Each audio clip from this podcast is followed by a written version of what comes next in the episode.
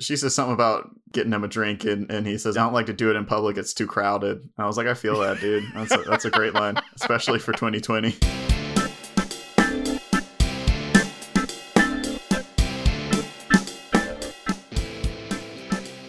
Hi, and welcome to an episode of Cinenation. My name is Brandon Sparks. And I'm Thomas Horton. And here on Cinenation, we discuss film genres and the tropes and stories within them. And today's episode is our first episode in our month long discussion on film noir. It's Noirvember, so it's a perfect time to celebrate film noir. For our first episode, we are talking about the 1944 film Murder My Sweet, the first film to portray the famous fictional detective Philip Marlowe, who was created by famed author Raymond Chandler film noir is a unique genre because even though it existed within like a specific time, it is a genre that has endured for decades, serving as a major influence on countless filmmakers. This led to the evolution of the genre with such subgenres as neo noir and tech noir, which is kind of this more like sci-fi heavy tech technological kind of version of it. Neon noir, which was kind of big in the 80s and 90s, and even the heist genre to an extent. So before we dive into Murder My Sweet, I want to spend a little time on film noir as a whole. So, Thomas, when you think of film noir, what do you think of? Uh, I, I, think of Raymond Chandler, actually. Uh, yeah, you know, you think of, or even uh, Raymond Chandler or Humphrey Bogart. You know, there's there's you know, Maltese Falcon um, as well, and you just think of these detectives. They've got their their fedoras down low. There's shadows cast everywhere they're waiting in an alleyway. Somebody runs past in the shadows. It's um yeah this is such an interesting genre because it's unlike many of the other genres we talked about which are almost always defined by like storytelling tropes this is a genre which is as equally defined by its style as it is the storytelling tropes but they're both there. Like you have to have both. Yeah yeah that's actually kind of my overarching question for the month and with the genre of film noir is is noir a genre or is it a style? I think it can be both, but I think there is some misconceptions of what it what it is. Like I see like a lot of a lot of young filmmakers or a lot of filmmakers the past few years that like they make a noir film. Like, oh, I want to make a noir film, a neo noir film, and they're influenced by these old films from the 1940s, but they forget that these films are kind of made in response to what was happening in the world with World War II going on and just kind of the problems in the world as a whole. Mm-hmm. And it, it, reflected that in terms of its tone and even the style. And I think nowadays you can't just take the tropes of a noir and put it in a modern film and not change it up. Like you have to have a spin to it. You have to bring your own context to it. How is our current world reflecting the story? How can you tell a noir through our current world's, I guess, viewpoint? And I think that's a big thing that people tend to forget. They just say, "Oh, I can take a bag of money and uh, a guy or a bag of money, a washed up boxer." This you have to create something new to it. But um, before we start, kind of going to the movie today, also to Thomas, what are some tropes you think of within the film noir genre? I mean, visually, like I said, the shadows. Um, film noir is something that developed from German expressionism, and there's that very yeah, stark contrast between light and dark, and and shadows being thrown everywhere. Mm-hmm. Uh, storytelling. It's funny. Um, I can't remember where I heard this. Someone in a in a film or like a parody has made a joke about this before, and I can't remember if it's Dead Men Don't Wear Plaid. Um, but there's that joke that's like. Um, mm-hmm I'm, I always work two cases and, and they always end up related to each other in the end. And and Murder My Sweet is, is definitely one of those. But it, that that's a that's a classic Raymond Chandler thing. Is there's always like a secondary case that mm-hmm. seems unimportant, and then in the end they all come together somehow. Um, but yeah, I mean you've always you've got your like hardened detective who doesn't really care about anything. He's he's jaded, possibly alcoholic, and um and he's he's yeah.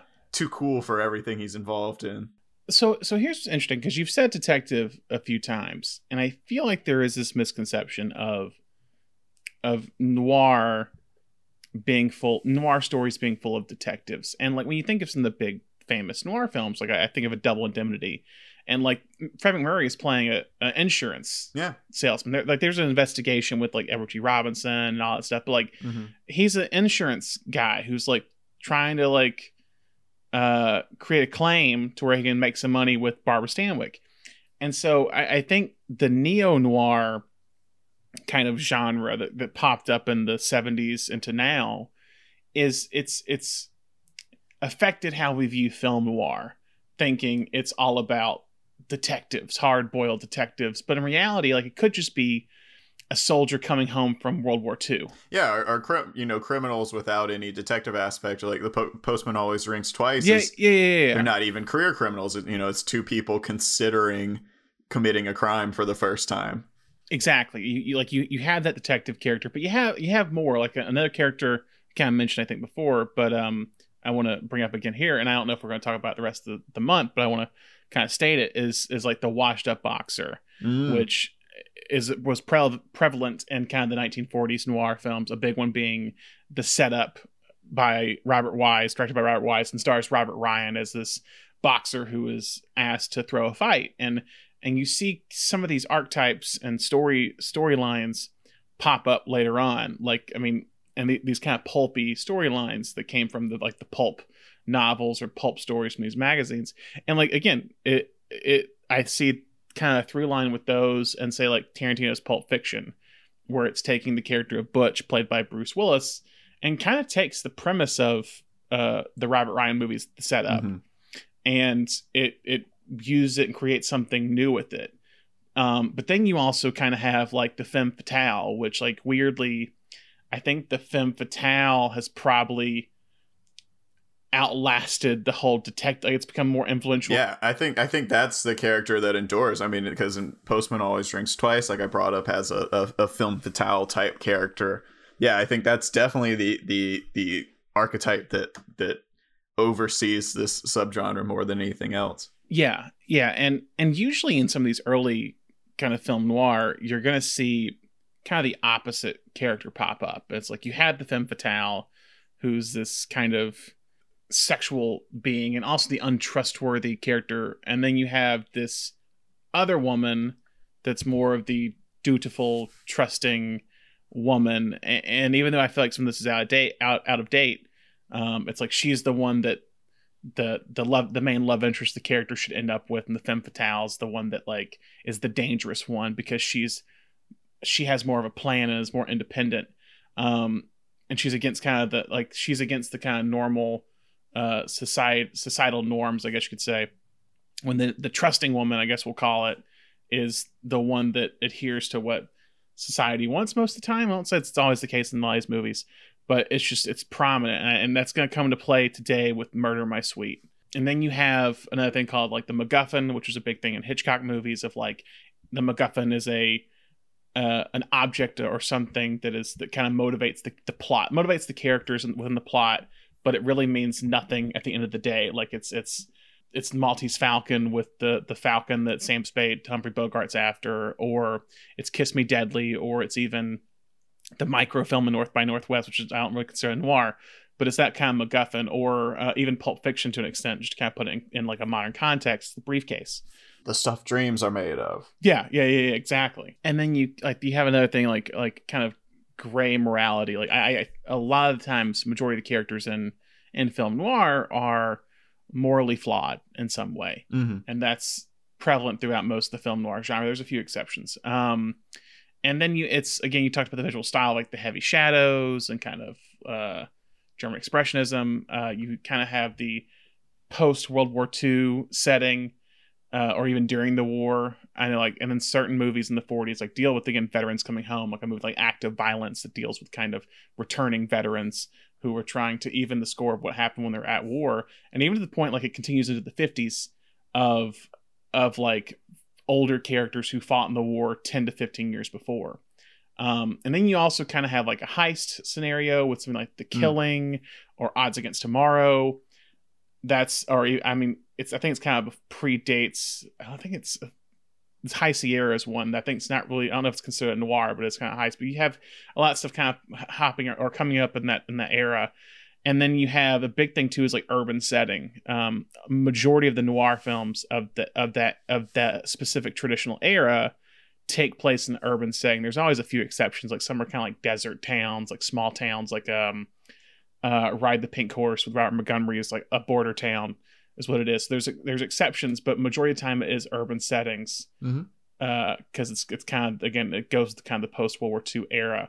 And and before we move on, I want to kind of give you context of like what I what we are kind of like looking at with film noir, like the years, um, because there's kind of debate of when the years kind of are, but I think kind of the the big kind of I say, and if you're gonna pick a starting point and end point, would look at like 1940 would be the start point, and the ending point would be 1960 uh, 1940 with things like The Maltese Falcon and Stranger on the Third Floor, which is kind of considered like the first true noir in a way by certain people. But 60, I, I think a movie that weirdly, weirdly kind of uh, signifies the end of the traditional noir era would be Alfred Hitchcock's Psycho, mm-hmm. because it takes a lot of tropes from the noir genre and puts it in a little bit different. It has a new spin to it.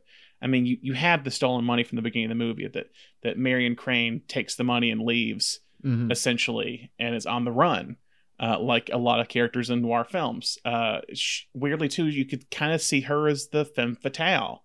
She's stealing the money, and even even the ending of spoiler alerts for Psycho. Um, even the ending is kind of like a like in a lot of noir films. It's a, it's this explanation of here's what you missed, here's what happened and it's very prevalent in a lot of mystery films. But like it's a it, it, happened a lot in these kind of noir mysteries, and Psycho kind of continues that, and so that's kind of like even takes kind of the visual style to it in a way too.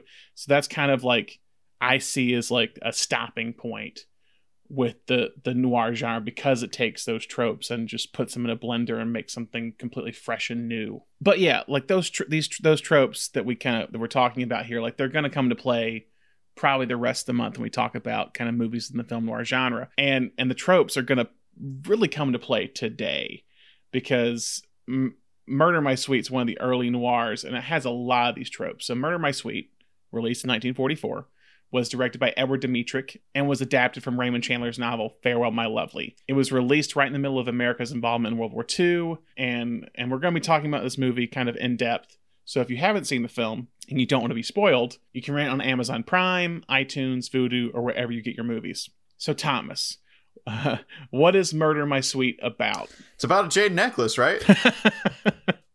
yeah, that's definitely the mm-hmm. most important mm-hmm. thing in, that, in, the film, right? That that is the MacGuffin. That is the MacGuffin. um, yeah. So it's about uh, Philip Marlowe, or the the possibly the most famous of all literary American detectives um, who is hired in seemingly completely unrelated case. It opens with him being hired to track down this guy's lost girlfriend, who used to be a, a nightclub singer. Um, but in the meantime, he gets roped into uh, being the bodyguard for a man who's going to pay off a blackmailing debt. And while he's at the payoff, the his client is killed and he's knocked out. And when he comes to, he starts investigating what happened which leads him down this trail of a uh, rich man in Brentwood whose young wife uh, lost a jade necklace, had it stolen from her, and was paying for it to be returned. And that's that's what the payment was for. And and a a mob boss gets involved, and the the woman's stepdaughter gets involved, and it all ends up connected to each other. yes, it does so you bring up a good point in terms of the connecting stuff because that's going to come into play later when I talk about the history of how it got made. But you had never seen this movie before. I had not. No. So what what are your initial thoughts on this film? Uh, I sent you one of my initial thoughts. It's a little tough for me to to see Dick Powell as as Philip Marlowe because the whole time okay. I was just waiting for him to break out into Young and Healthy from 42nd Street. He's um uh-huh. he's an actor who made his career as a as a singer dancer in the kind of revue type films of the 1930s. Yeah. And so, you know, it's very obvious in this film. It's like 42. He's like, I'm gonna do some dramas now, and he, he's good in this. Like he he he handles it well. I still think I still think Philip Marlowe is, is Humphrey Bogart's role, but uh, but that was after this. He he he yeah. was not the first to it.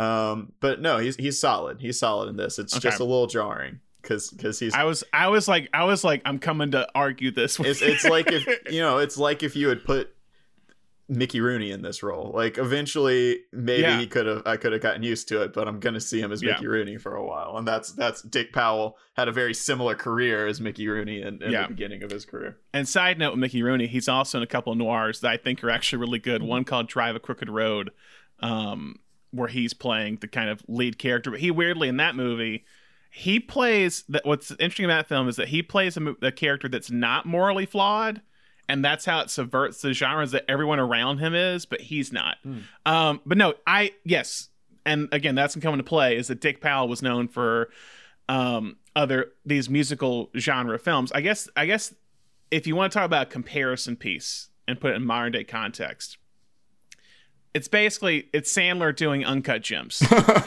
it's it's Sam it's Sandler it's Adam Sandler doing a bunch of comedies that everyone knows for and like cool he's in this movie called Uncut Gems. Let me go see it. Wait, what the hell is this? They do both revolve around expensive pieces of jewelry. So um... yeah, I think Jade is it? Isn't it Jade in, in Uncut Gems too, or like am I wrong? The, the well, no, it's diamonds, but I thought I, I, I thought like or I thought there was something about Jade in the movie. Maybe I'm wrong. I don't know. I haven't. it's been it's been a year since I've seen it. I do love I love that part when the guy's like, "What do you know about Jade?" and he's like, "It's green, isn't it?" so here here's okay. So there this is a big debate uh in I guess Chandler fandom uh, and noir fandom is that who is the best Phil, Philip Marlowe? And some people argue it's Dick Powell, and a lot of people argue it's Bogart. Nobody, nobody's, nobody's riding for Elliott Gould out here. I, well, some people are. Though that's that's the, like the neo noir. I mean, the thing is, a lot of different actors have played Philip Marlowe, from um, Elliott Gould in Long Goodbye to Bogart in The Big Sleep to um, uh, Robert Montgomery in The Lady in the Lake. Even Danny Glover played him in like a TV episode in the 90s for a TV show called Fallen Angels, like this like neo noir Showtime series. Uh, and Robert Mitchum played Marlowe as well in the 70s, which we'll talk about later when he's like f- late like late 50s I think is what it is or 40s. Um yeah, I think so Bogart has the like the the hardened edge to like the hardened like hard-boiled detective like he's very rough around the edges. Um when Pal is more of like I consider him more of like the everyman who's playing the character. And so he's like, he's just wanting to make a quick buck, is kind of what it is. And so that's where I think it's like, I think Bogart as a persona transcends the role of Marlowe, if that makes yeah, sense. Yeah, I mean, that's, like, that's, you you could you could say you know how different is is Philip Marlowe from Sam Spade in Maltese exactly. Um, yeah, I, I could see that, and, and that's kind of how I feel. Is that like so like as a as a character, I say I'm not arguing Dick Powell's a better actor as Bogart. That's just that'd be stupid. but I think like as the character is that Powell plays a character, Bogart's playing Bogart with the little bit changed up. But that's how I feel, and but we'll we'll discuss more of that. I said I've weirdly watched this film a lot in the past few. I watched it like two years ago for the first time. It's one we showed last year at our like little series that we did at Sideshow Books in Culver City, and it's it's one that when I think of film noir, this is the movie I think of because all the stuff we talked about the urban setting, the narration, the MacGuffin, the morally flawed characters, the femme fatale, the dutiful woman all that's here in this movie. Like mm. every single one of those things is in this film. And so it might not be the best film noir, but I, I want to say that I think it's one of the most is one of the one of the most perfect examples of the genre and style of film noir. Want to make a statement? Boys tell me I did a couple of murders. Anything in it? You got a rope under my ears, huh? I think you better let me have it. I'll have to hold it on you, but I think you better let me have it. Okay, darling. Bring in your notebook. We're all set. The works? Yeah. Some of it you know. If I misquote you, I... Let's get it on the record. From the beginning. With Malloy, then. Well, it was about 7 o'clock. Anyway, it was dark. What were you doing at the office that late? I'm a homing pigeon. I always come back to the stinking coop no matter how late it is. History of how this got made. I'm going to give you a little context on Chandler as well, because I think that's important here. All right.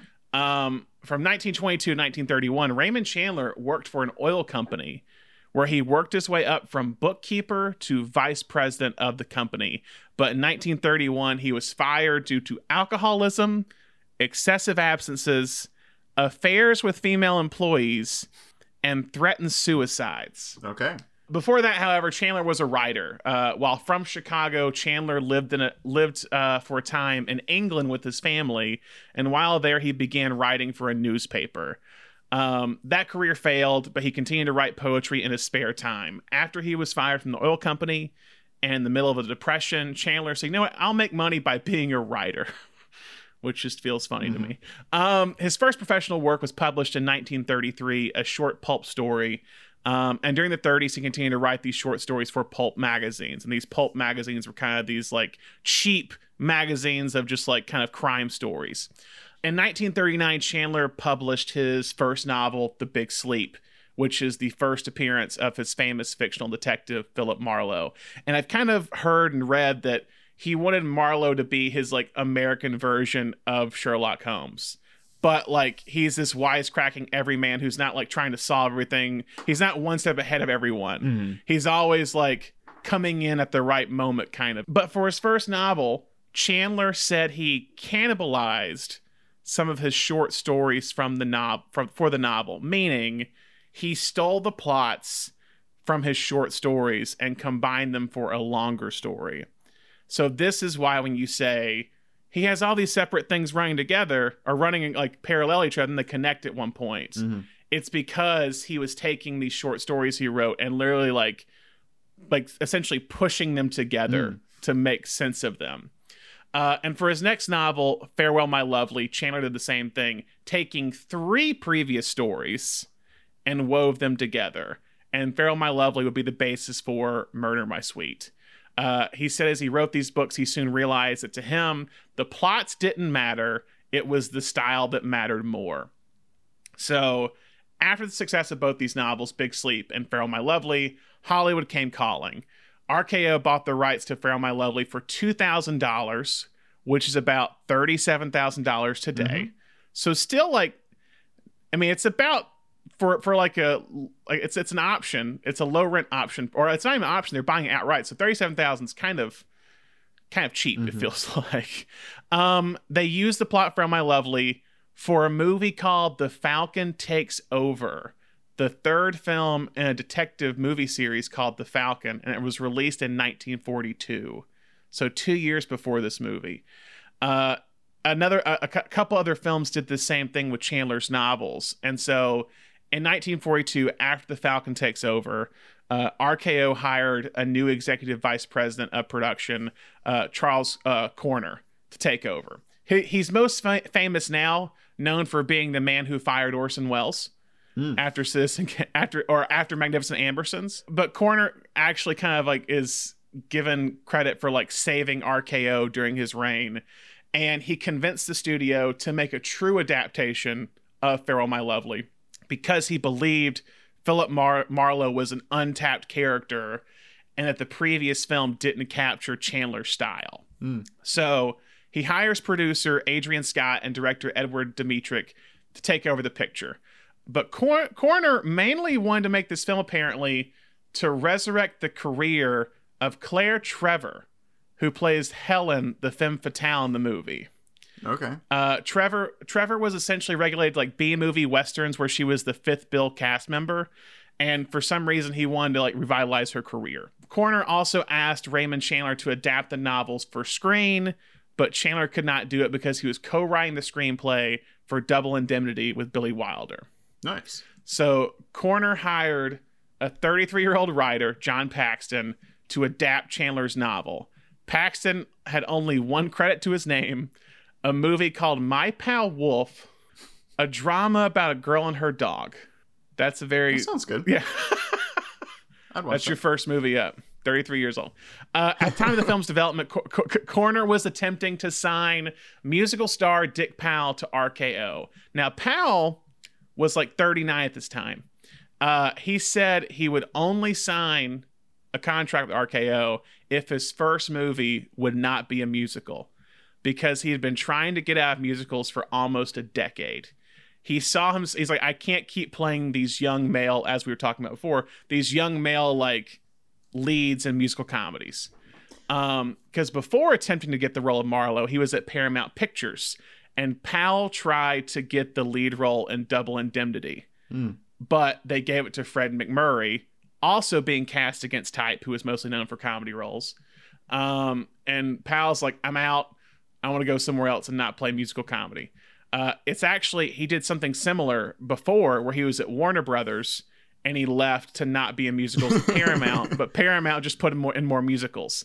And so he said, I want to come to, to RKO, but I want to do a drama first. Director Edward Dmytryk was horrified Yeah. when finding out that Powell was up for the role, especially since this was like Dmytryk's first big kind of studio movie. Uh, so Koerner and Dmytryk decided to do a screen test for Dick Powell, and after it was over, Koerner signed him to a multi-picture deal, paving the way for the first on-screen portrayal of Philip Marlowe. Okay. That's how it got made. Solid screen test. So favorite scenes. We're gonna jump right into that. What were your favorite scenes? Or give me one. Um, I like the. I really like the. I mean, because you know the the film opens with him on his like other. His his his lesser case, his like B case. Um, yeah.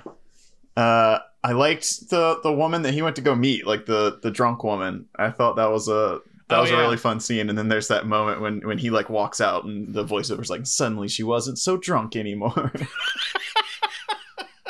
Yeah, it's when it's yeah when sh- when she, she's hired by Moose. Moose, Uh, I love Moose. The, the Moose who's kind of the just got out of jail, like kind of like big muscular dude. He played by play uh played by Mike Mazurki, who was a former wrestler, and they're trying to find it. Yeah, it goes to this woman who owns the bar or owned the bar that the the showgirl used to work at that Moose was trying to find. And well, it's the line that he says like middle aged with a. F- a face that looks like mud is what he said because she's like she's all she's always drunk and just kind of like like her faces are smushed up basically Mhm. I spent a buck on another bar for some history. Mike Florian ran the joint until 1939. He died in 1940 in the middle of a glass of beer. His wife Jessie finished it for him. Tracing her was easy. I could do that. A real bright third grader could have done it, but not Malloy. He needed a private detective. She was a charming, middle-aged lady with a face like a bucket of mud. I gave her a drink. She was a gal who'd take a drink if she had to knock you down to get the bottle. That liquor's been keeping the right company, all right. Just hold it careful, mister. This ain't no time to drop anything.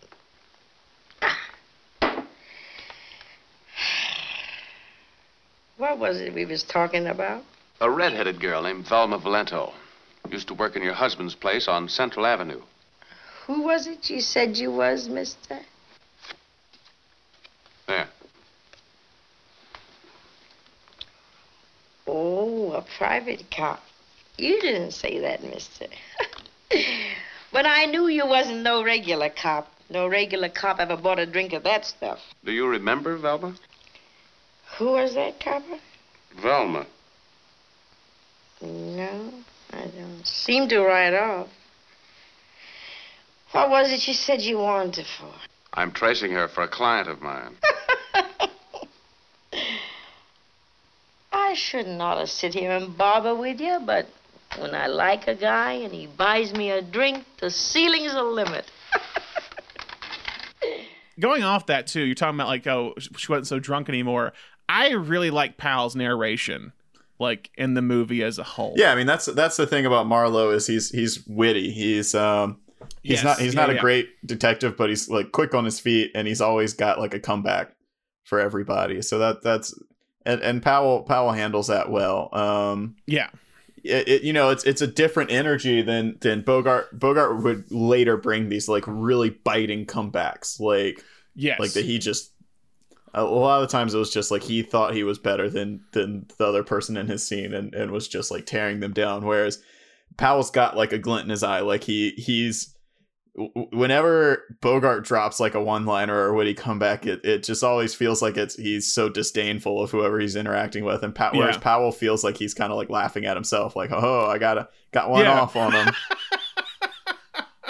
very much so like it's again it, he has this everyman quality to it where it's all he's it feels like he's always behind the eight ball. Mhm. And so when he gets a good like a good line like that, he's like, "Oh, okay, I've, I've won one. Yeah. I finally I've gotten it." Yeah, and and he and and that's the thing with with Mar with Marlowe too, and and and Bogart handles this well. That is sometimes his his mouth gets him into a bad situation. Uh, an, another Yeah, scene I really yeah. like is when he meets um the kind of the mob boss for the first time. Is it Ar- Artho?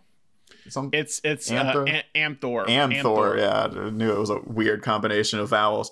I mean, of of uh, consonants. Um, and he like finds out that Moose is in league with him, and they had that scene where Moose is like, "Tell me, tell me where she is," and and Amthor's like, "Tell me where the jade is," and he's like back talking. He's like sassing both of them, Yeah. and he's like, uh, "Listen, uh, Moose, like Amthor is obviously manipulating you, like," and and, and Amthor's just too dumb to realize what's going on, and then they're like all punching each other. Yeah, and, and in that scene, I think it's when Marlowe, when Powell, well, Par- Powell is Marlowe, but Marlowe lays out like what he thinks is going on, Mm-hmm.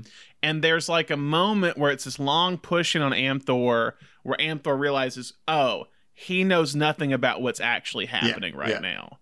Because Amthor, I mean, it's, it's kind of referenced. It's not really said outright, but Amthor's basically selling drugs.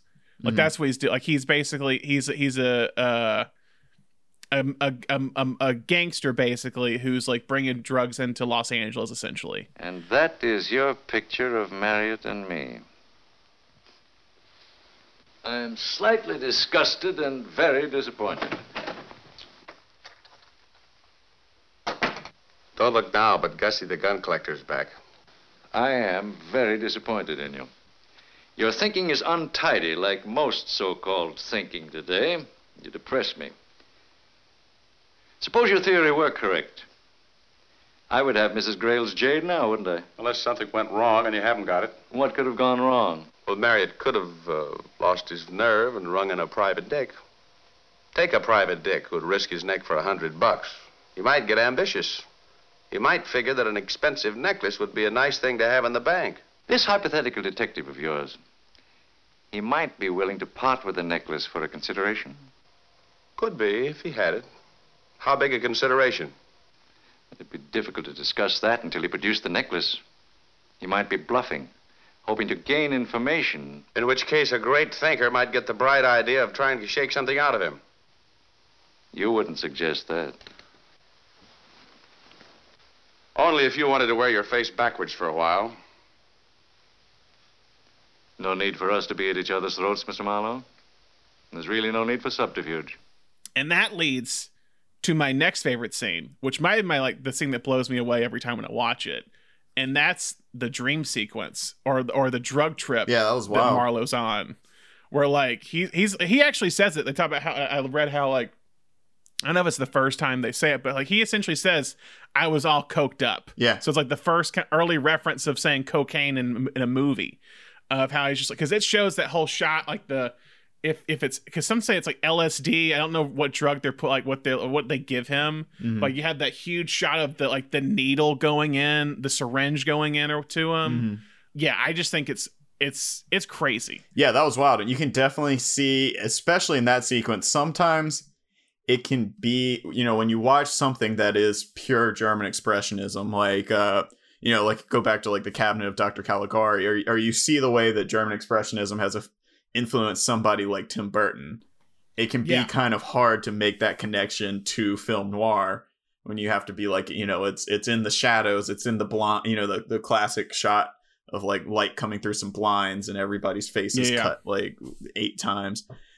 Yeah. You know, that's where a lot of the influences lie. But in that sequence, that felt like real, true, like supernatural German expressionism for for Yeah. you know, part part of it. I'm not saying it's taken from this, but like there's a it looks like the sunken place in Get Out at one point yeah, where like yeah, he's like when- falling when away from the door. and like it's like glass is breaking and it's just everything spinning it like literally spinning out of control and then and also just i love how every time it leads to kind of his blackouts that, that ends up he keeps getting like hit in the head Mhm. i love the whole like uh there's that black pool again Yeah, and i just i just jumped right in and there was no bottom yeah, and the way it's kind of animated to have the um Yeah. blackness like move in like yeah like water. and yeah, just overtake him basically. Uh, but you said you said Tim Burton, and a scene that kind of gets me too is in that same dream sequence when he's reaching for like the stairs. It Mhm. reminds me a little bit of Beetlejuice when like Beetlejuice goes from the st- like the the banister to the snake, and it kind of like people reach for it or whatever. Yeah. that happens where Powell's reaching for the banister and it goes away and he falls. So like, yeah, German expressionist. The black pool opened up at my feet again, and I dived in. Next thing I remember, I was going somewhere. It was not my idea. The rest of it was a crazy, coked up dream. I had never been there before.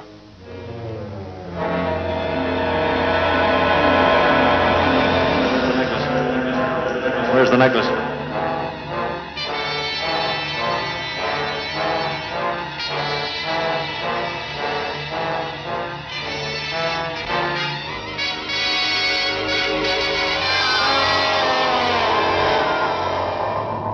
And then what's so interesting even after that is that after he comes out of like his coma or his sleep, his drug induced sleep, he's they they put this texture on the camera where it's like broken glass or something where it's like it's trying to show the way his mind is right now, the Mhm. way his vision is, and how it's all cracked and kind of confused. And then it's like as he continues to walk around the the the room to kind of get his bearings, that texture slowly like goes away. And then when like later when he confronts the doctor, which is another scene I love, when he confronts the doctor, it's kind of like it's where he's he's unshaven and it's a little bit like one of the like the hardest Marlowe's or Powell's been as Marlowe in this movie. Mhm.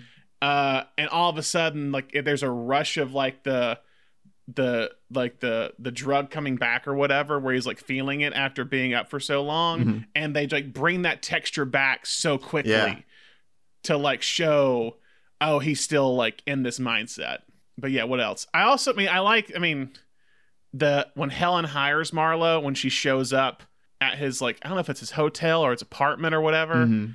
and he's like he's like in the mirror and so they do a great i mean the blocking in this movie is i think phenomenal of how they uh shoot like group scenes where they use mirrors like in that scene they're using like Powell's reflection in the mirror to get helen in the background by the door Mhm. and she's like yeah it's like she uh, she asked him to go to uh uh like a nightclub that night is what it is and she's like oh like uh there they would they'd prefer you wearing a shirt or something because he's in like his just like undershirt as well Yeah, I love I love um uh she says something about um getting him a drink and and he says I don't like to I don't like to do it in public. It's too crowded. I was like, I feel that, dude. That's a, that's a great line, especially for 2020. Do they have to know about me? Would that bother you? We live pretty much by ourselves, and my husband has a morbid fear of any kind of publicity. He's not very strong. I'll manage it. How'd it go with Amthor? I'm stubborn. I don't like being rushed. I figure the way you were dressed tonight, you were on the town and just stopped by here to... Oh. I was hoping you'd buy me a drink somewhere. Or don't you ever relax when you're on a case? Not in public, it's too crowded. Do you like the Coconut Beach Club? I don't know, I've never been there. I'm the drive-in type. The lights would be very flattering to you. They might even mellow you a little. It's the sort of place where you have to wear a shirt. Be right with you. I also really like the final confrontation at the beach house or wherever Yeah. like the ocean house they're at. And it starts off just like again, the cinematography in this is is so great, but in some cases it's not as it's not as extravagant as some film noir is. It's sometimes very subtle. Mhm. Like with when when Helen and him are in the beach house and she's just turning the lamps on and off, how it will go from light to dark, light to dark. And it's the scene when she, when he's coming in for the final confrontation, and Helen's already there, Cal- Claire Trevor, and she's sitting in the dark corner on the couch, and you just see like smoke rising up, Mhm. and it's like a, a wide shot of the room, and you're just like, what is going on? And then like when she hears him coming in, she like readjusts real quick, and you see her shadow for to prepare for him showing up. I also really like the scene when um it's Anne, right? The Yeah, the dog, the, the, the daughter. um I, I I like the scene when she hires him. Um they have they have really Yeah. great chemistry in this. They do. and I love the. I also love his his little like um his elevator operator guy. They've got he's got a little rapport. Yeah. And the elevator operator is like, business is business is doing better lately. And he's like, yeah. And he's like, and better looking. And and you just Yeah. immediately know there's a woman in his office. Um, then they have that whole exchange where she um she's tells him that she's a reporter, and he he locks the door and then steals her purse. And yeah, they they've they've got it's a really great uh yeah like i said they've got great chemistry and it's a great way to kind of bring them together as you know him being very untrusting in the start um and and it leads us to kind of question her motives which uh continues throughout Do your own typing, Miss Allison? Why, yes. I'm not always this brilliant, Miss, uh, Miss Grayle, but I'm improving. What do you do besides playing reporter?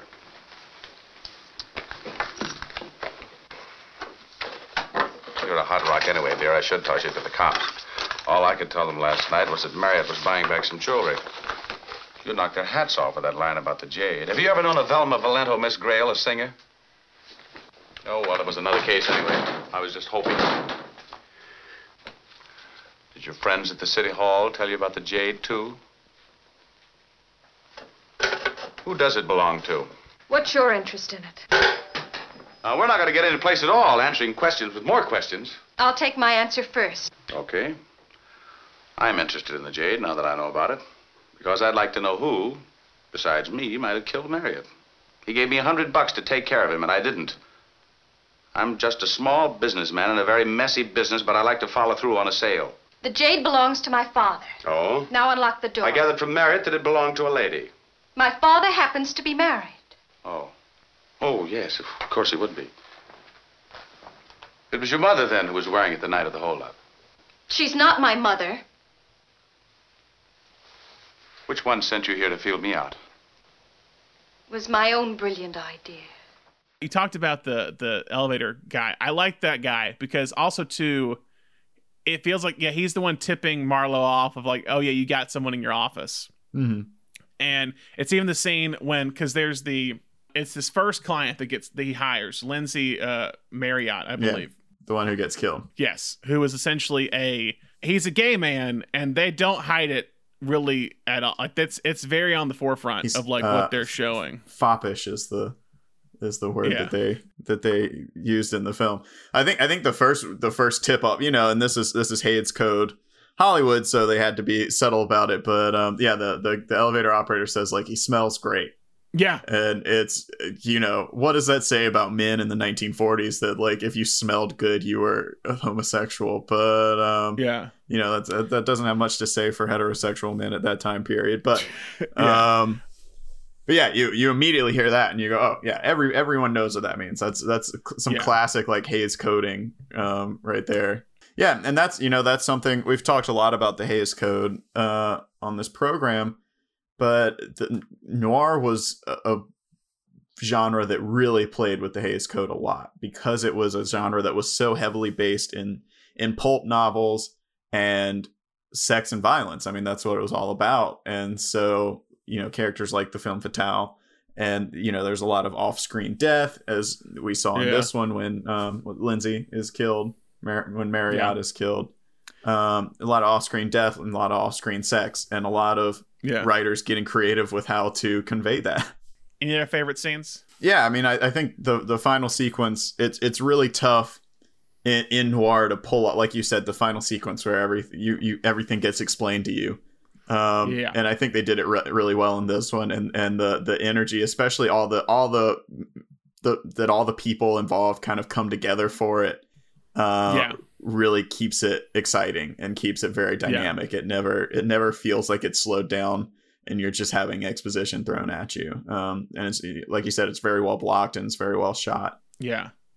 And and a big thing of that, and this might lead on to onset life in a way, is that Citizen Kane had a big effect on the way this movie was shot. Yeah, I, I can absolutely see that. Because Citizen Kane was at RKO before this, and essentially they're like, "Hey, let's recreate that look." So a lot of deep focus in these movie in this in this movie where you're seeing a lot of like people in the foreground, midground, background Mhm. stage with like multiple people. Um, and it's it's present in when they're in the like at the Grayle house, and you're seeing all the four characters kind of talking, and then in the confrontation scene where you're seeing uh, Helen and Anne and Mr. Grayle, and then Moose, and then and Marlowe. And it's a pretty confined space. It's not a huge room. It's not a mansion like they're like the like the uh, the Grayle mansion. But yeah, uh, Dmytryk blocks it really well. More on onset life. Film shoot lasted 44 days. Wow. Due to actor Mike Mazurki, who plays Moose, being 6'4", and Dick Powell six two. Really? Dmytryk had to, sh- yeah, Dmytryk had to show a bigger gap in their sizes.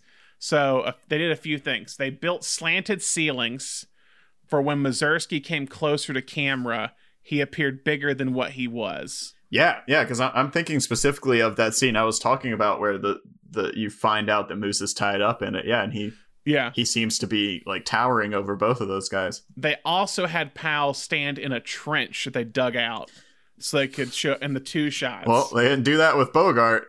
That's for sure. Nope. But I'll say that's that's pretty that's pretty rare in Hollywood to have to make your leading man look shorter. yeah, exactly. This movie and and The Lord of the Rings are probably the Dick Powell's like, I want to be a true actor. I gotta be like inferior to this guy in terms of physicalities. But yeah, it's like it was like it was like a two inch difference between the two. But yeah, like I said, Citizen Kane. Again, going with that with the ceiling stuff. That's why I had a lot of ceiling shots and sa- shadowy images because of Citizen Kane. Uh, while on set, Powell apparently did impersonations of himself of when he was younger in musicals to entertain the crew. uh, some changes. There's two big changes they made from the book to the movie. Apparently, uh, they changed Anne Grayle's character from the book. Anne was originally the daughter of a honest cop, and she gets involved in the case. Paxton, John Paxton, the screenwriter, made it to where she's the stepdaughter of Helen to give it a more Freudian storyline because Helen is her stepmother, who's the seductress. well, and it because because the this book came out after The Big Sleep, right? yes, 'cause a year after the big sleep. th- it, that does give it a little bit more of a big sleep vibe where the you know in the big sleep the kind of the femme fatale and the, the whatever you know the the other Mhm. love interest are yeah, sisters yeah, yeah. yeah. Um, Trusting woman is yeah, yeah, are, yeah. are sisters in, in the big sleep so that, that does kind of you I, I would imagine the writer had probably read the big sleep as well because I, I i noticed that going into this i was like oh this kind of feels like the big sleep and that you know their step stepmother related, and stepdaughter is a little different than sisters but yeah it was these Yeah. these these two women who are within the same family and and both of them are telling him not to trust the other um Yeah. does feel pretty reminiscent of of the big sleep Yeah. Uh, one other plot line that was cut from the from the film, uh, Amthor, I think in the book, uh, ran a fleet of gambling boats off the coast of Los Angeles. It wasn't cut due to the production code. Instead, it was cut because there was a real life gangster by the name of Anthony Cornero, and he had gambling boats off of LA shores outside the three mile limit. Apparently, like I don't know if it was gambling was illegal, but you like basically it was it was illegal gambling boats is what it was. And he hosted many of Hollywood's elite, and they didn't want the storyline to bring bring any attention to this gangster is what it was. so that's what happened. that's that's classical hollywood for you you don't want to make any Yeah. any gangsters mad Another thing that happened, it was the first day of shooting, apparently. Claire, Claire Trevor said that she was literally being sewn into her dress, like as like they were shooting the scenes that she could hop in. Also, day one, I don't know if this happened the rest of the time, but day one, uh, the makeup artist didn't get uh, a call sheet or something. So Trevor had to do all of her makeup on her own for day one. I don't know if that fire the production secretary I know. right?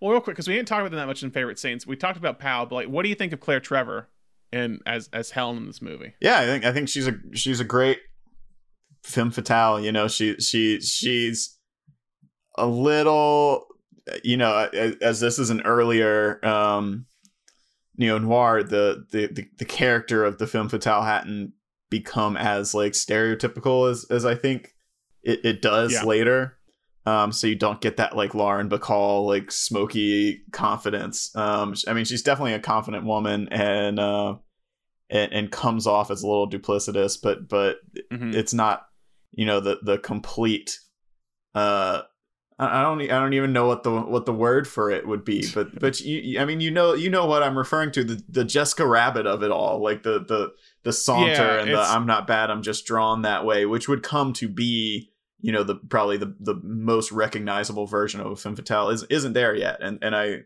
I like that her performance because because it it does put the the story does kind of put you in conflict in the beginning. You've got like I said, you've got these two women that are both lying to him and are both manipulating him, and it's Mhm. and it's not really clear who he should trust.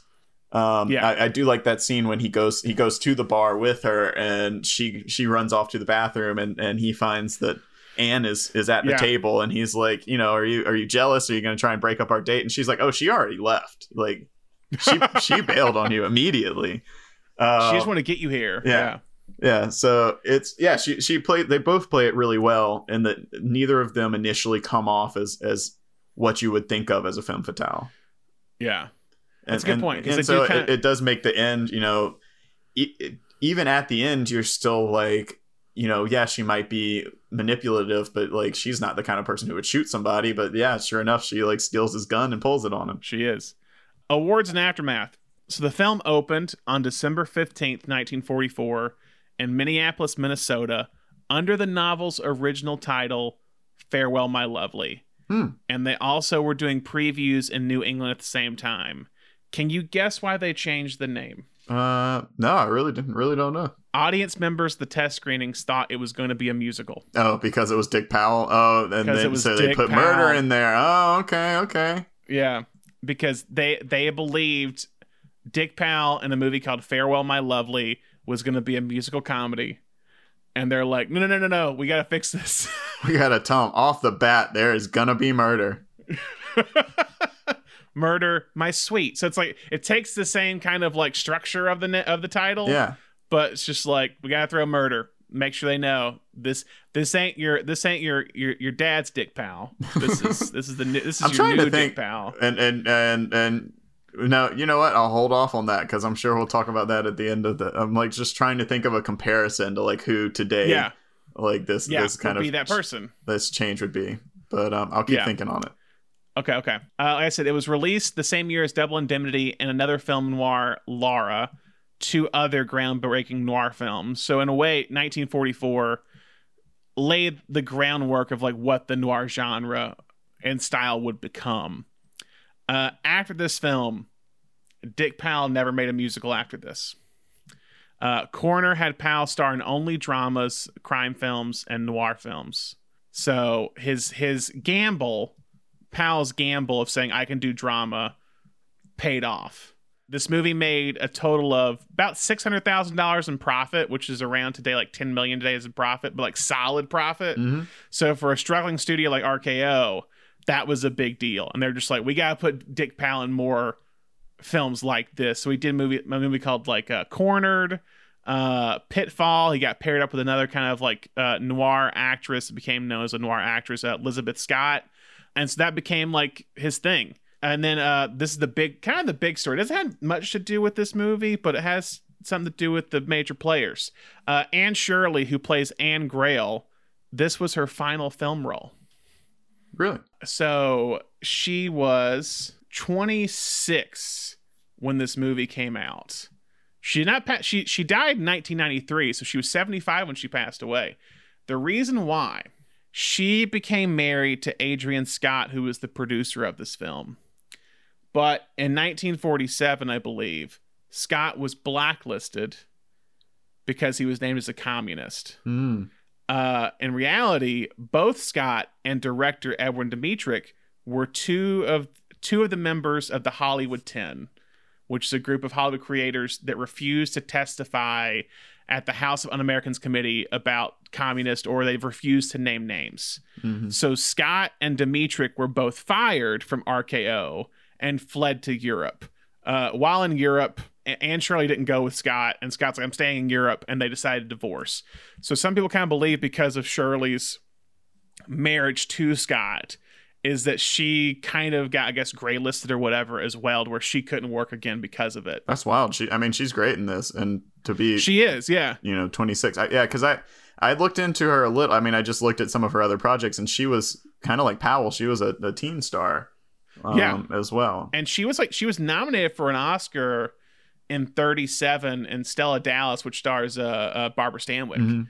So like she was like on the rise around this time and doing like three, four movies a year is what it looks like. And yeah, Murder My Sweet was just like that's it. He was blacklisted. She uh, and decided to move the family to Europe. She wrote him a dear John letter stating she would rather stay behind and divorce him, which she did. So Dmytryk, real quick, he ret- he went to England uh, after his passport, or, or uh, he he went to England, had to return from England to the U.S. after his passport expired, and he was arrested when he returned. He spent four months in prison, and because of that, he felt that he was duped by the Communist Party, so he decided to name names. Ah, Dmytryk told, or he was a friendly witness, was the terms they used. Dmytryk told the House of Un-Americans committee that it was Scott, uh, Adrian Scott, the producer of Murder My Sweet, who forced him to put communist messages in his films because they had made several movies together. you know what? I didn't didn't really pick up on any of those in this one. I don't know if there were any in this movie. I, it's not like at the end they were like, "Let's take the jade and share it between all of us." Share whatever. Let's split it up and let, let's just yeah, let's do that. did uh, so? Did he go on to have uh, the career that I'm sure was promised to him when they told him to to name names? Edward Dmytryk, Yeah. at- he worked consistently after that. One of the movies he directed was The Caine Mutiny Oh yeah, in the 1950s, 1954, starring um, uh, Humphrey Bogart. And it was nominated for multiple Oscars, including Best Picture. He worked until uh, 1975. So on the scale of success after naming names, he's maybe not quite an Elia Kazan, but uh, but he's doing all right for yeah, himself. Huh? He's, he, he did all right. He had a career, is what it was. He consistently worked for let's see with big stars. I, I, he didn't make a lot of like. It's he's a journeyman, is what it looks like. It's just like a lot of these movies I've I've heard of or maybe have seen, but nothing outside of maybe like the Caine Mutiny that pops of like a a big huge, hit. He didn't move. The one that like I think kind of like tipped everybody off about like communist stuff was uh, a movie called Crossfire, which stars, which was directed by Edward Dmytryk, produced by Adrian Scott, and also written by sc- the, the screenwriter for this movie, John Paxton, and that starred uh, Robert Mitchum, Robert Ryan, and Gloria Grahame, all three people who were big in a uh, film noir, Mhm. and it was also the first the first quote unquote B movie to receive a Best Picture nomination, Uh, but it dealt with like uh, anti-Semitism is what it was, and for some reason they're just like, oh, that's gotta be communist. Uh, what a what a weird time, man. yeah, it's yeah. Mm. But yeah, that was a movie that kind of because it got five nom- nominations. So I don't know if that that became like, oh, we got to take a look at these guys. I'm not sure what it was. so what worked about this movie? I mean, Marlowe. Marlowe's a great a great character simply because and, and here's the thing, you know, it's it's because Philip Marlowe is such a integral character in film noir, he can it can kind of feel stereotypical sometimes, but you have to remember like how influential Chandler was on Yeah. the the genre. But he he can feel kind of boilerplate, but I think that's also kind of how Chandler intended him to be. You know, he he was this this, this stand-in for the the mystery is the story, and and you just have this, you know, red-blooded American alcoholic with quippy comebacks who's going to be our like stand-in to um, handle this. So you know, you trade out your your cold calculating uh, heroin addict uh, Sherlock Holmes for a alcoholic, maybe not that smart, but um, but uh, brave and, and kind of dumb in a in a good way. Uh, yeah, but yeah, it- it- especially as dumb. especially as the first film outing for Marlowe, Yeah. I think the the film really nails him, and and you know that's yeah, as much credit to Powell as it is to the to the screenwriter who adapted this and the director. But um, yeah, it's a great introduction to to Marlowe and to kind of that that type of storytelling that Marlowe's involved in. yeah. No, no, I agree, and I think. Like I said, it's it's a movie that like when watching it now, if you know the genre a little bit, you're like, oh, this feels very cliche. But you had to put in the context of like, oh, at this point, like all the stuff they're doing wasn't really set in stone yet. Mm-hmm. So it's like it, it, sets the tone for it. it sets the tone for Marlowe. Um, and just everything. Uh, yeah, the cinematography I think works. The visual style works. Uh, yeah, but yeah, I think I do think Dick Powell is the is like a, a really good Marlowe to start it off. Yeah.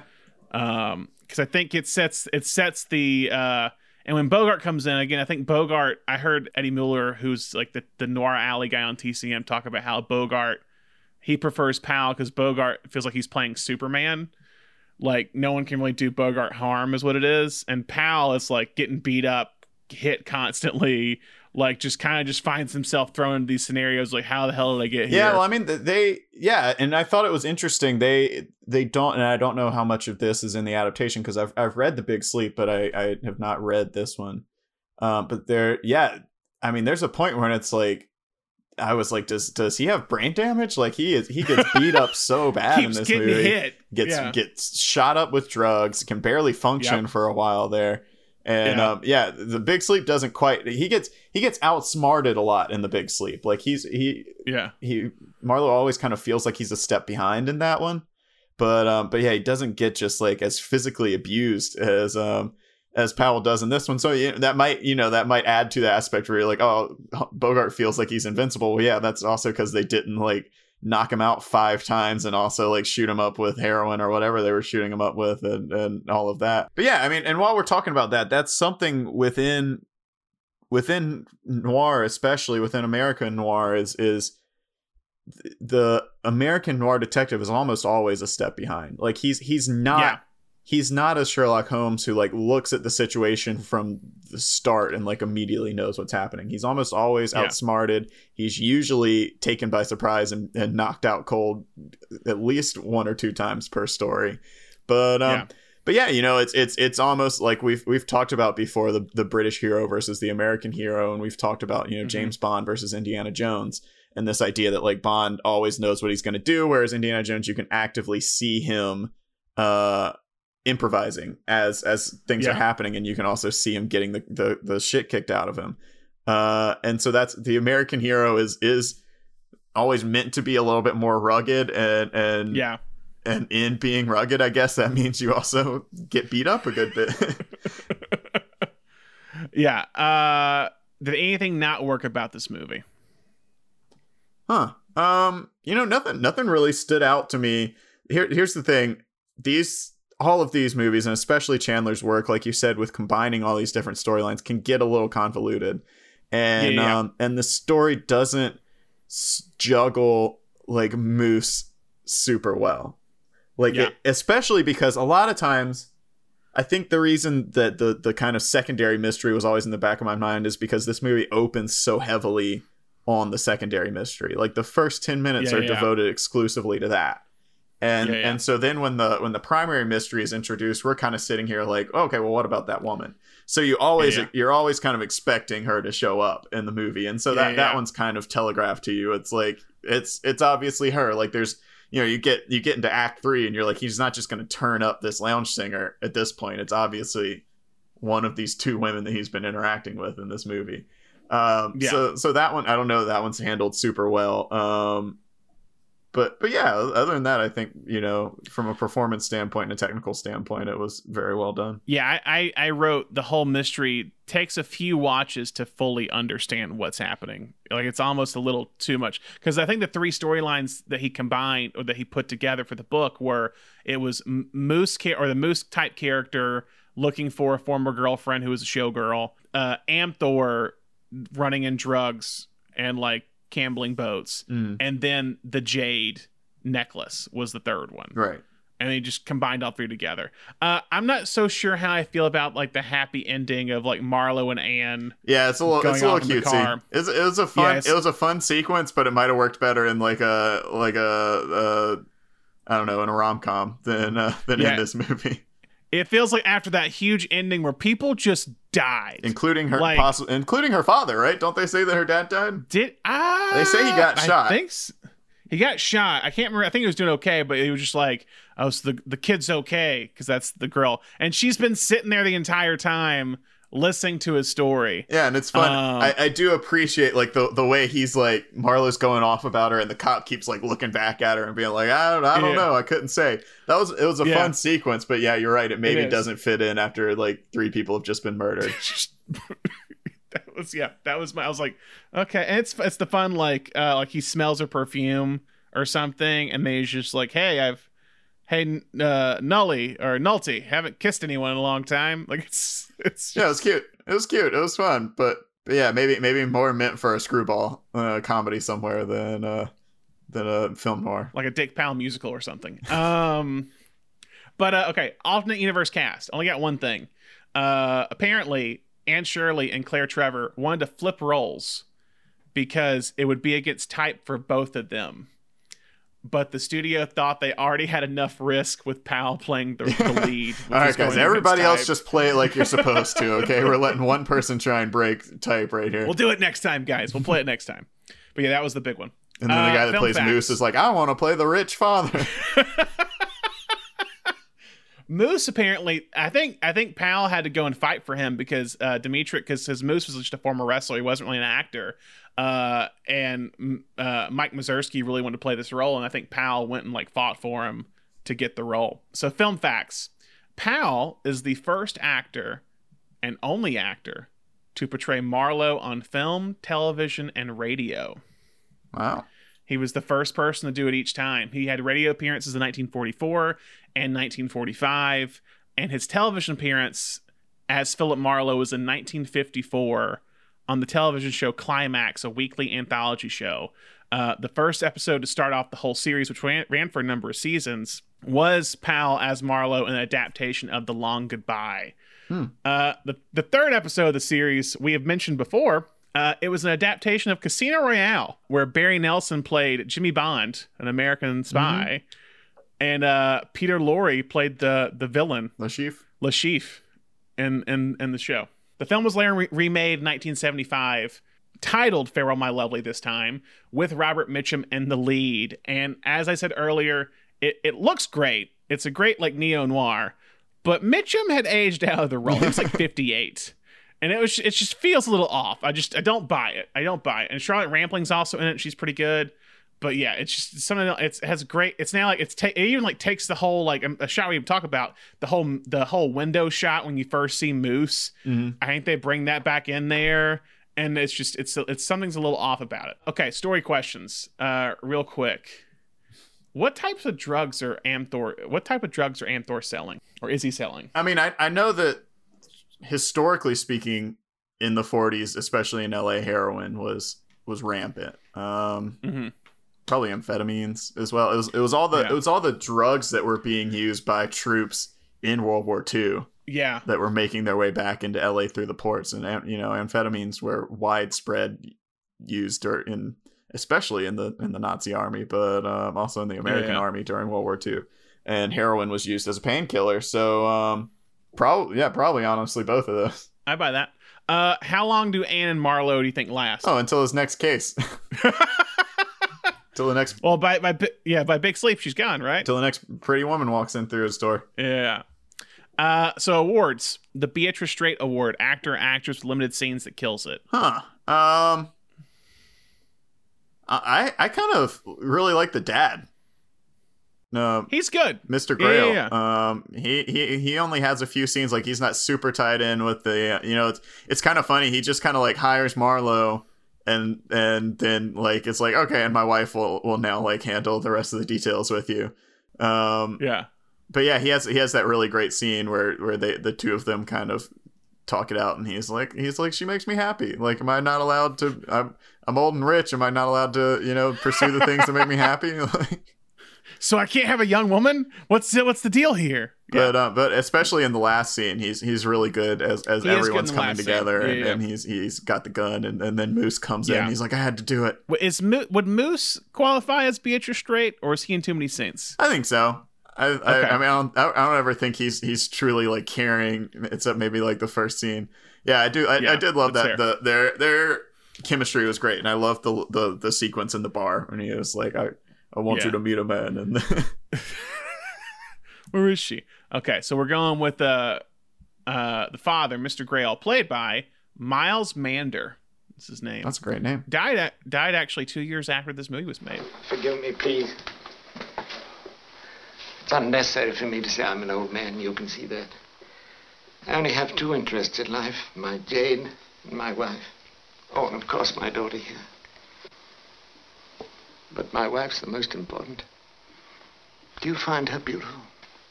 Why not? She is beautiful, isn't she? And desirable. Maybe you think it's improper for an old man to have a young and desirable wife. I've played a little game with myself. I, I pretended that she would have become my wife, even if I'd been unable to give her wealth. I've enjoyed pretending that. It's given me great happiness. Pride, of course. But now I'm losing her. I don't know why. I don't understand what's happened. But I'm losing her. Ironic that it should be because of my Jade. Because of that, a man has died. A paltry, foppish man. Of no consequence, who's better dead. Nevertheless, he's dead because of my necklace. I don't know why. But it must stop. It must stop, Mr. Marlowe. It must stop. Annie Potts X Factor Award supporting actor actress that is the most memorable. Um, I you know I, I think it, it comes down to the the two female leads here. Mhm. Um, I agree. I I think um Anne stood out a little bit more to me. Okay, see, I'm going with Claire. Okay, Or I'm all going right. Well, there we go. We're split down the middle. Um, yeah, I don't know. I thought she, you know, the, here's the thing: is you're watching this movie, you know, there's going to be a femme fatale. I thought she kind of nailed the am- ambiguity of it a little bit more than than her stepmother That's did. fair.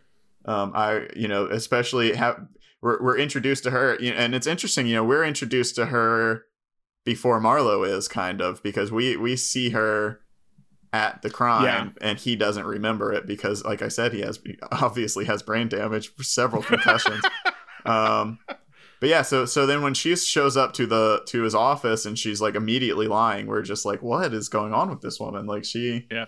i really don't know what her angle is That's fair. I, I do like her, but I, in terms of like finding out that this was supposed to be kind of like a, like revitalize Claire Trevor's career, uh, I think it's like cool. Here's a showpiece where you can like you kind of play these femme fatales before, but here's like you like getting like the full treatment of like you're gonna carry that character Mhm. basically. Like even the opening, I mean, it's it's a very, I mean, the way it introduces her, it's a very noir style introduction where like the first thing you see is like her leg sitting behind the chair or whatever when Marlowe comes in the room and it's just like bobbing up and down then she just like sits up out of the chair and again very cliche but probably at the time not that cliche of how they reveal her and so yeah I just I think I mean it's both of them are very equal. So I think it's tough. It's flip a coin. You know and we were we were talking about uh influences in this genre on on um, different types of noir that came afterwards. And and you, Yeah. you brought up tech noir. Um Yeah. I would be very Oh, yeah. surprised if the hairstylist for blade runner had not seen this film that is very true why because those are some that. very rachel rachel has a lot of of hairstyles that look very similar to hers in this movie I, I agree completely. I agree. I, I, when you said like tech noir, I was like, ah, Blade Runner. And I mean, Blade, Blade Runner was always intended as a you know a, a sci-fi noir, but I think especially the Rachel's hair, there are a couple different styles that she would show up with in this, and I was like, that is like they they must have taken straight inspiration from from this style. No, I agree. Well, flip a coin. Claire Trevor or Anne Shirley. Sometimes I hate men. All men. Old men, young men. Beautiful young men who use rose water and almost heels who are private detectives. Oh, I'm sorry, darling. I couldn't help laughing. But you should know by now that men play rough. They soften you up, throw you off guard, and then belt you one. That was a dirty trick. But maybe it'll teach you not to overplay a good hand. Now she doesn't like you. She hates men. That was only the first half of the speech. The rest of it goes like this I hate their women, too, especially the big league blondes. Beautiful, expensive babes who know what they've got. Oh, bubble bath and dewy morning and moonlight. And inside, blue steel, cold, Cold like that, only not that clean. Your slip shows, dear. So the Gene Hackman MVP award, person who carries the movie, director, actor, or whoever. I can't believe I'm going to say this, but Dick Powell. He's young and There healthy. we go. I love to hear it, Dick Powell. I mean, I, we've said before, I think just a, a a solid introduction to the Philip Marlowe character, and I think he pulls it off. Like it could have gone very poorly for him, and he knew how important this was for his career, and I think to pull it off the way he did, I think was was astonishing when you look at the time period of Mhm. like, hey, I've been trying 10 years to get my movie to where I'm not just playing a musical comedy character. Let me be dark and brooding and but also wisecracking and also flirtatious. Um, give it, gi- give me that role, damn it. and there we go. He got it. I think he did ex- a, a great job with it. I'm Dr. Sonderborg. You've been suffering from narcotic poisoning. Honey County, you pumped me full of this poisoning, huh, Doc? Speak up, Dr. Jekyll. I'm in a wild mood tonight. I want to go dance on the foam. I hear the banshees calling. I haven't shot a man in a week. You very nearly died, sir. I had to give you digitalis. Also, a little something to make me talk. What was I supposed to talk about? Maybe about a jade necklace I haven't got? How was I? Was I good telling you about what I don't have? Did the customers like me? Or will Amthor be disappointed in you? Final questions. If this film was remade today, who do you cast? All right, this is what I've been thinking on. I have a few. Yeah, I mean, I mean, here's the thing. You know, we don't musicals aren't as widespread as they used to be, so we don't we don't have a lot of people who are like purely musical actors that that would have that shock value. Because I mean, someone like Yeah. you can't really point to someone like Hugh Jackman because he does both. Like he does Wolverine and he does the Music Man. I don't know if he could pull it off, but I think if you're going for a parallel feeling, um, I think you have to put Zac Efron in this.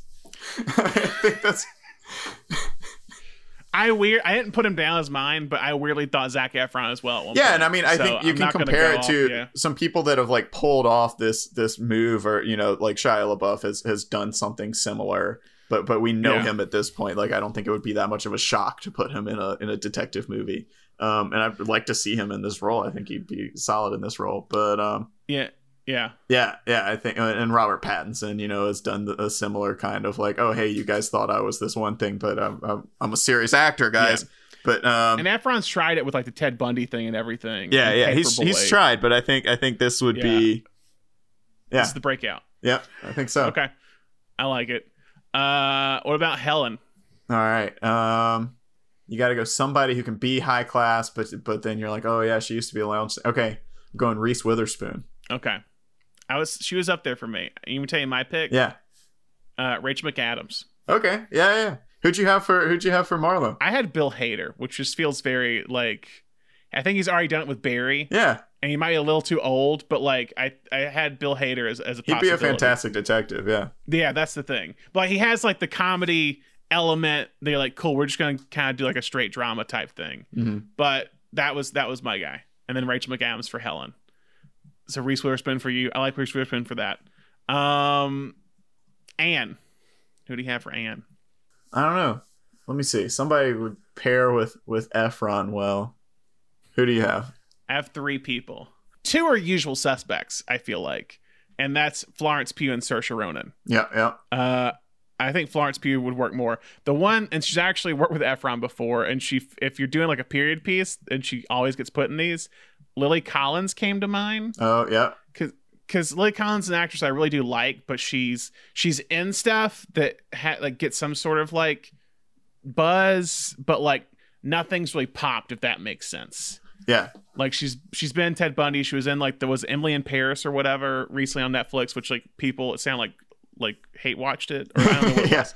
was. Um uh she was in like the the last tycoon on Amazon. She did uh uh rules don't apply. She's in Mank coming up as well.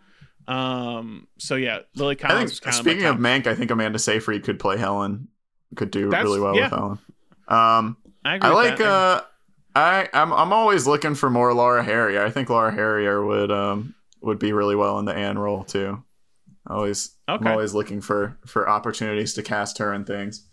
Um, I like that. And she did. She was in Hollywood, right? I didn't watch Hollywood, but I think she was in Hollywood. So she's she's done some period. Uh, Moose. Moose. Um, uh, Batista, right? It's got to be Batista. There, yeah, that's, that's, who I that's exactly who I have. It's Dave Batista. I was like, it's got to be him. It makes the most sense. Makes the most sense. Uh, moving on. Uh, does the film fit with any other genre? Um, I mean, like like you said, just because something's a neo noir doesn't mean it's a detective movie. So I think you know you know you need to clarify that it yeah. is a. And just because it's a noir doesn't mean it's yeah. So it's a noir yeah. and it's a detective movie for sure. Um, yeah. it's it's very solidly in both. Um, yeah. I think that's you know a, a, a, crime movie like there there is organized crime in it. You know, not all detective movies dealt with you know mob, the mob and, and mob bosses and that sort of thing. So that's true. And then no, there's a you know there's a little cutesy rom com moment at the end. So there you go. They were still trying to figure out the whole noir thing, guys. Um, and then how does this film fit within the noir noir genre? I mean, visibly, obviously, it, it's there. You know, you've got the the visual style. From a storytelling standpoint, it is a it is a noir detective story for mm-hmm. sure. Mm-hmm. Um, you've got your femme fatale. You've got your kind of uh, exhausted detective. I, I, love. I always love yeah. how tired detectives are in the in this genre. They're just like, I, I don't want to do any of this. Oh, you're paying me a hundred bucks. Okay, fine. Uh, yeah, oh, okay. But yeah, I, I, think it it's it's it's and, and I mean it's it's Chandler, so like it's gonna be it's gonna fit in because he he he set a lot of yeah. the, the genre himself. I agree yeah, you yeah, so you have the femme fatale, you have like I guess the trusting, like the the opposing, the the antithesis of that of the femme fatale in a way, uh, who is competing in some way.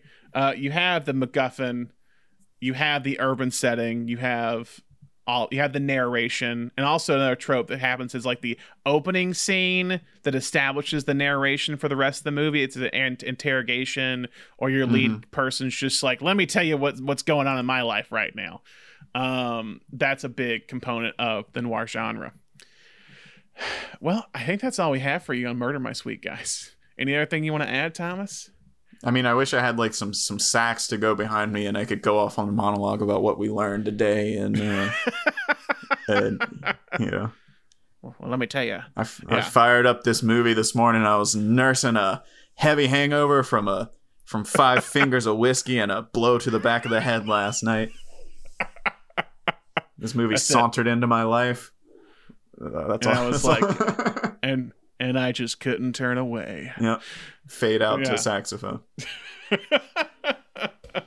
But yeah, that's all we have for you guys. If you haven't already, make sure you subscribe to Cineation Podcast on Apple Podcast, Spotify, Stitcher, or wherever you get your podcast. And be sure to leave us a review on whatever platform you're on. Like one of our listeners who left us a review on Podcast Addict recently, uh, JW34 says, Great show that covers a wide array of movie genres and topics. You'll learn a lot and get a different perspective on some of your favorites. I highly recommend this one. Thanks for the review. And if you listen to the show and you haven't written us a review yet, we truly appreciate it. Keep those five star reviews coming. And if you haven't already, make sure you like us on Facebook, Twitter, and Instagram. And make sure you watch a lot of film noir this month in celebration of Noirvember. Next week, we're talking about John Huston's Key Largo, starring Humphrey Bogart, Lauren Bacall, Edward G. Robinson, Lionel Barrymore, and also Claire Trevor mm. is also in yeah. Key Largo. You don't want to miss that. So, Thomas, as always, thank you for joining me. And thank y'all for listening. Bye.